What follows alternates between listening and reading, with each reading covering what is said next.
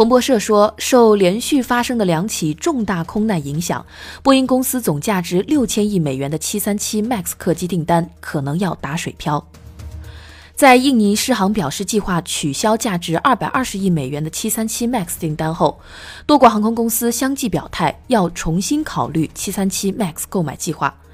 印尼的另一家航司越南航空、肯尼亚航空、沙特航空等多个国家的航司表示，将根据印尼狮航空难和埃塞空难的调查结果，决定是否要继续执行之前的采购计划。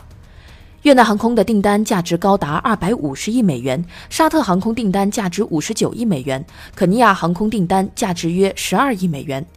彭博社说，737 MAX 客机累计订单已超过五千个，总价值超过六千亿美元，其中包括已经交付的客机。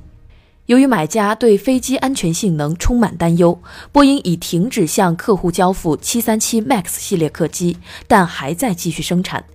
波音本周股价连续下跌，近四个交易日累计跌幅已达到百分之十一点六七，市值蒸发二百七十八点七亿美元，折合成人民币近一千九百亿元。界面财经大事件，了解全球财经要闻，欢迎下载界面新闻 App，在音频频道收听更多精彩内容。